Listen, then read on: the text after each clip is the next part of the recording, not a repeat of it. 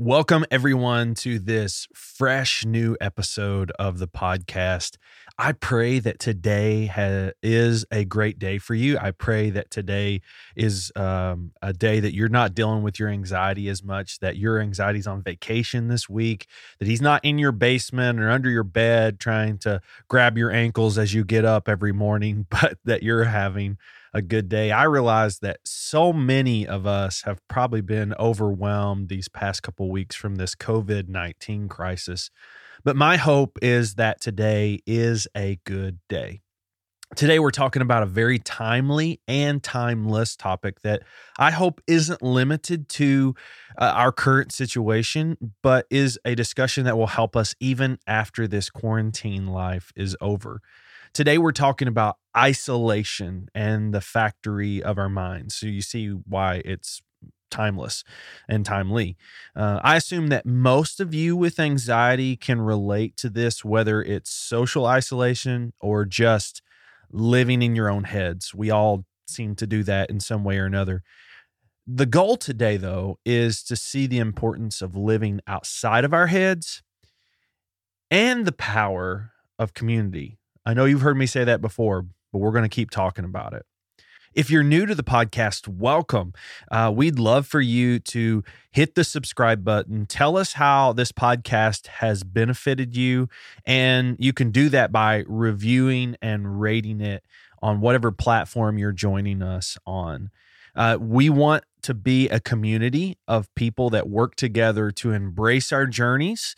And the important thing for us is to be real, live authentic. So let's get trying.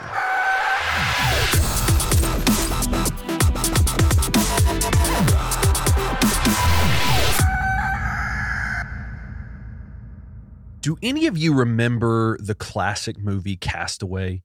Castaway follows Chuck Nolan, a FedEx employee played by Tom Hanks, whose plane crashes while en route to Malaysia. Nolan is the only survivor of the crash and finds himself stranded on an island. For four straight years, he lives uh, isolated and alone, uh, going through what has to be probably one of the most emotionally traumatic experiences a person can endure. Nolan spends so much time alone that he creates a fictitious character, a companion, if you will, with a volleyball that he names Wilson.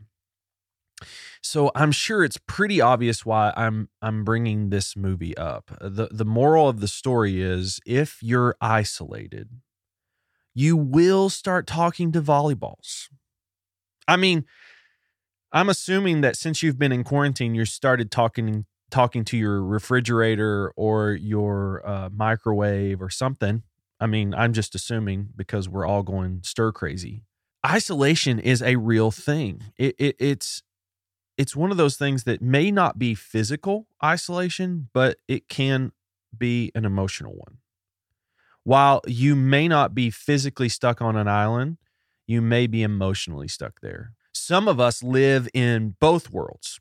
Uh, we feel emotionally isolated, but have also chosen to physically isolate ourselves from community and relationships.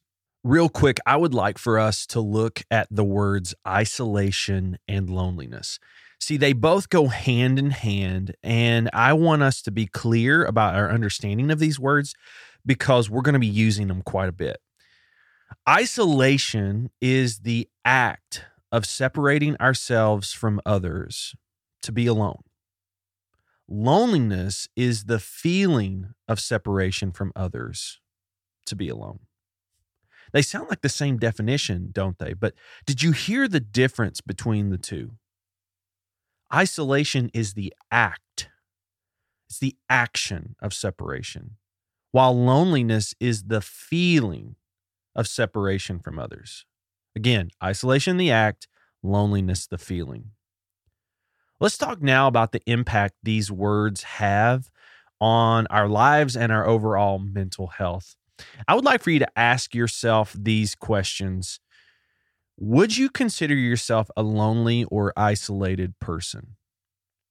Do you retreat into your mind because you have a lack of trust for someone? Or do you seclude yourself to avoid being hurt? Now, let's take a minute to get a good understanding of loneliness. Remember, loneliness is the feeling of separation, it's that feeling that separates us from people. Is this something you struggle with? Uh, do you feel that when you're with a group of people, you still feel alone? Do you feel like no one cares or no one gets you? Do you find yourself sitting at home on a weekend wondering why nobody's calling or nobody's texting? Do you wonder why people are not asking to hang out or to talk? Obviously, with proper social distancing, of course. See, I want you to know something. I feel this way often. Most days, I feel more alone when I'm with people than I do when I'm actually alone. I want you to understand that I get it. I, I, I have been there, I've lived it, and and that's why I do what I do. That's I wish so badly that I could take you and I out of this valley of loneliness and put us in a world of of joy and happiness. But if I've come to realize anything about that destination of joy and happiness, it, it's it's not going to be a quick helicopter ride. But really, it's a dangerous, violent climb up a side of the mountain, up an emotional mountain, really. There's something really important that we need to understand about loneliness. It has been proven that it has the same impact, loneliness has the same impact as if you or I were smoking 15 cigarettes a day. 15. This makes it more dangerous than obesity. Now, if this isn't enough to get you motivated, here's some other ways that loneliness can affect your health. It's been proven that if you deal with loneliness, you're more likely for heart disease and type 2 diabetes. Also, you're twice as likely to develop Alzheimer's. It wasn't until about two or three months ago that I was doing some research on this topic and found these numerous articles uh, addressing this this issue. And it reminded me of how important this work, this climb, really is. It reminded me of the importance of having a social connection. And we'll talk more about that in a minute. Mother Teresa says the most terrible poverty is loneliness and the feeling of being unloved. Hmm. Let's focus our attention for a minute on the word isolation. Remember that isolation is the act of separating ourselves from other others. Currently, at the time of this recording, we are in quarantine to prevent the spread of the coronavirus. This action has been mandated by states, and local and federal government. And some states have issued a stay at home order. Some have been a little more uh, open about it. But the reality is, this is the act of social isolation. It's it's isolating ourselves from physical contact to try to help prevent the spread of this virus. Is this a bad thing? Well, not necessarily. By doing this, we're helping protect the tribe. We're helping protect our neighbors, if you will. Isolation isn't always a bad thing, but it is if it leads to loneliness. Our time in isolation has to be filled with routine and purpose, not mindless chaos. Our isolation needs to produce an opportunity for solitude instead of loneliness. But don't ever use solitude as a mask to cover up your loneliness. They're not the same thing. And our isolation, it can produce both. There's a difference between loneliness and solitude. While both require seclusion, only one is a prison and the other a freedom. Solitude is a free feeling of purpose that allows you to be alone but not lonely solitude is is a positive engagement with ourselves. It's a chance for those of us who follow Jesus to have a deep conversation with the Holy Spirit about who God is and how we can grow to be in his likeness. Loneliness is none of those things. It's merely a negative, abusive relationship with our own insecurities.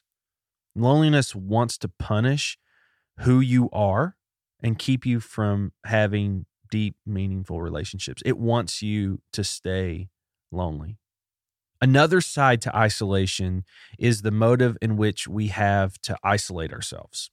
So let's think about this scenario for a moment. A group of your coworkers are heading out to lunch together and they invite you to go. You wrestle internally for a bit and then you decide, nah, I'm not going to go. But really without good reason. Your coworkers uh, leave and, and you're left feeling alone. It's this crazy cycle of loneliness. And, and what's crazy is, is that you isolated yourself, but you're left with your thoughts of not feeling loved or valued. You feel lonely. Now, is that your coworker's fault? I mean, not necessarily. I really think it's probably yours. And it's ironic that even in our choice to isolate, we feel rejected by others. It, it really makes no sense, does it? When we choose isolation over connection, we will always be left feeling empty. Unfortunately, we're our own worst enemy.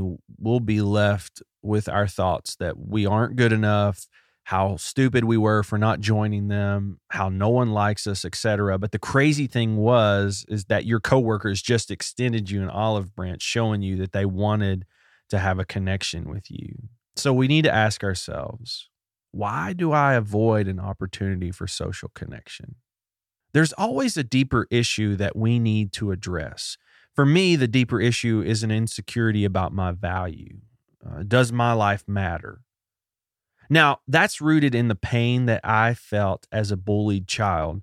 So naturally, I avoid connection because as a kid, I didn't feel loved or valued those insecurities have stayed with me for three decades and have become like the chief motive uh, of why I choose not to grow my relationships with people.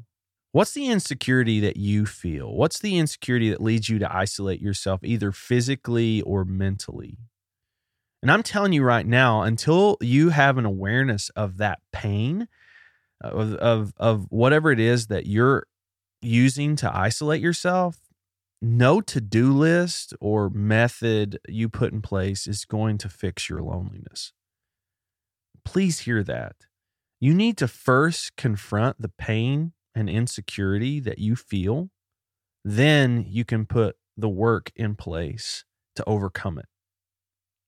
So, as we move forward, I'm going to assume that you know what your pain is I'm going to assume that you know the lies that your insecurities are telling you. So I want us to focus the rest of our episode on some practical things that we can do to both uh, overcome this in quarantine and just in life in general uh, to to overcome uh, our isolation producing loneliness, but use our isolation for solitude.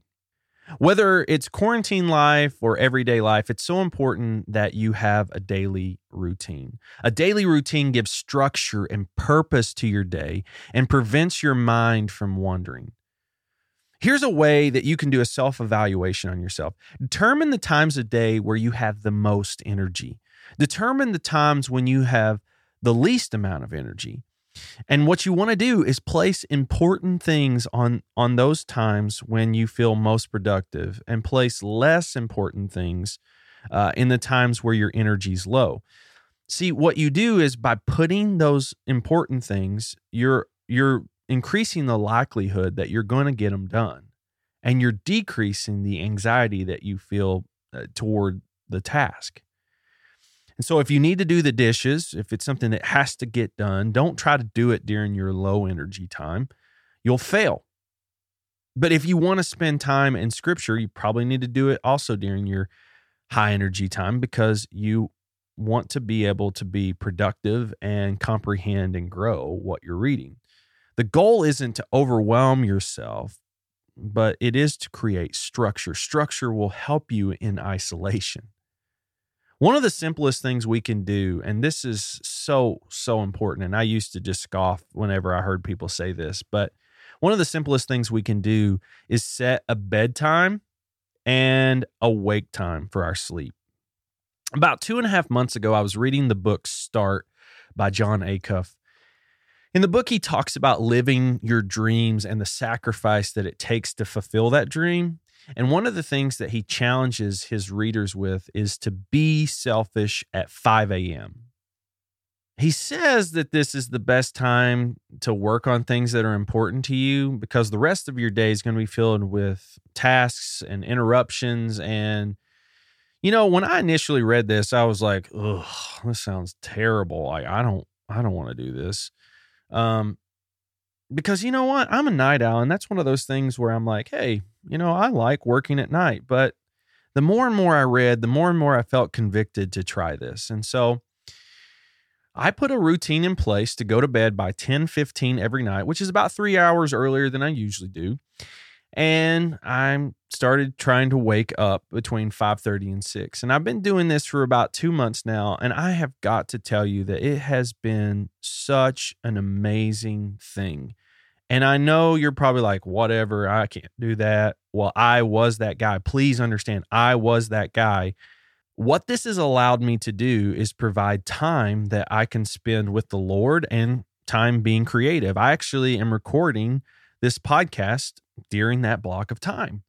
And it's great because it I don't have to feel guilty about not helping out with the kids or helping out with dinner or whatever because my my kids are still in bed. And and that's what's great is it provides this opportunity for you to be creative. And and if you do both if you set a, a sleep time and a wake time you actually are able to get a good night's rest on a consistent basis. And that goes so far I want to I just want to reiterate something though about a daily routine and this is something that he says Jon Acuff says in that book Start. He says what I learned in that season was that when I when it comes to time management or other ways to accelerate awesome, change has to be simple.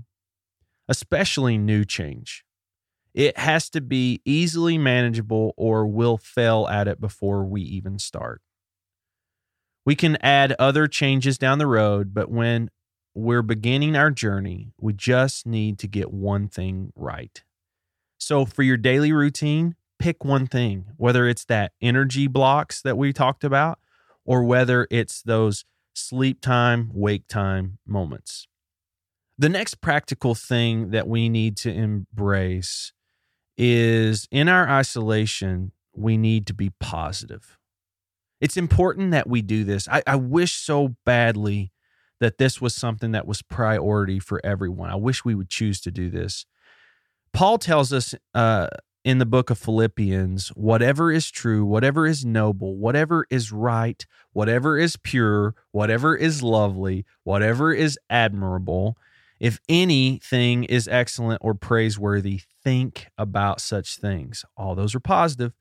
Whatever you have learned or received or heard from me or seen in me, put it into practice, and the God of peace will be with you. Isn't it crazy that positivity would bring peace? Hmm.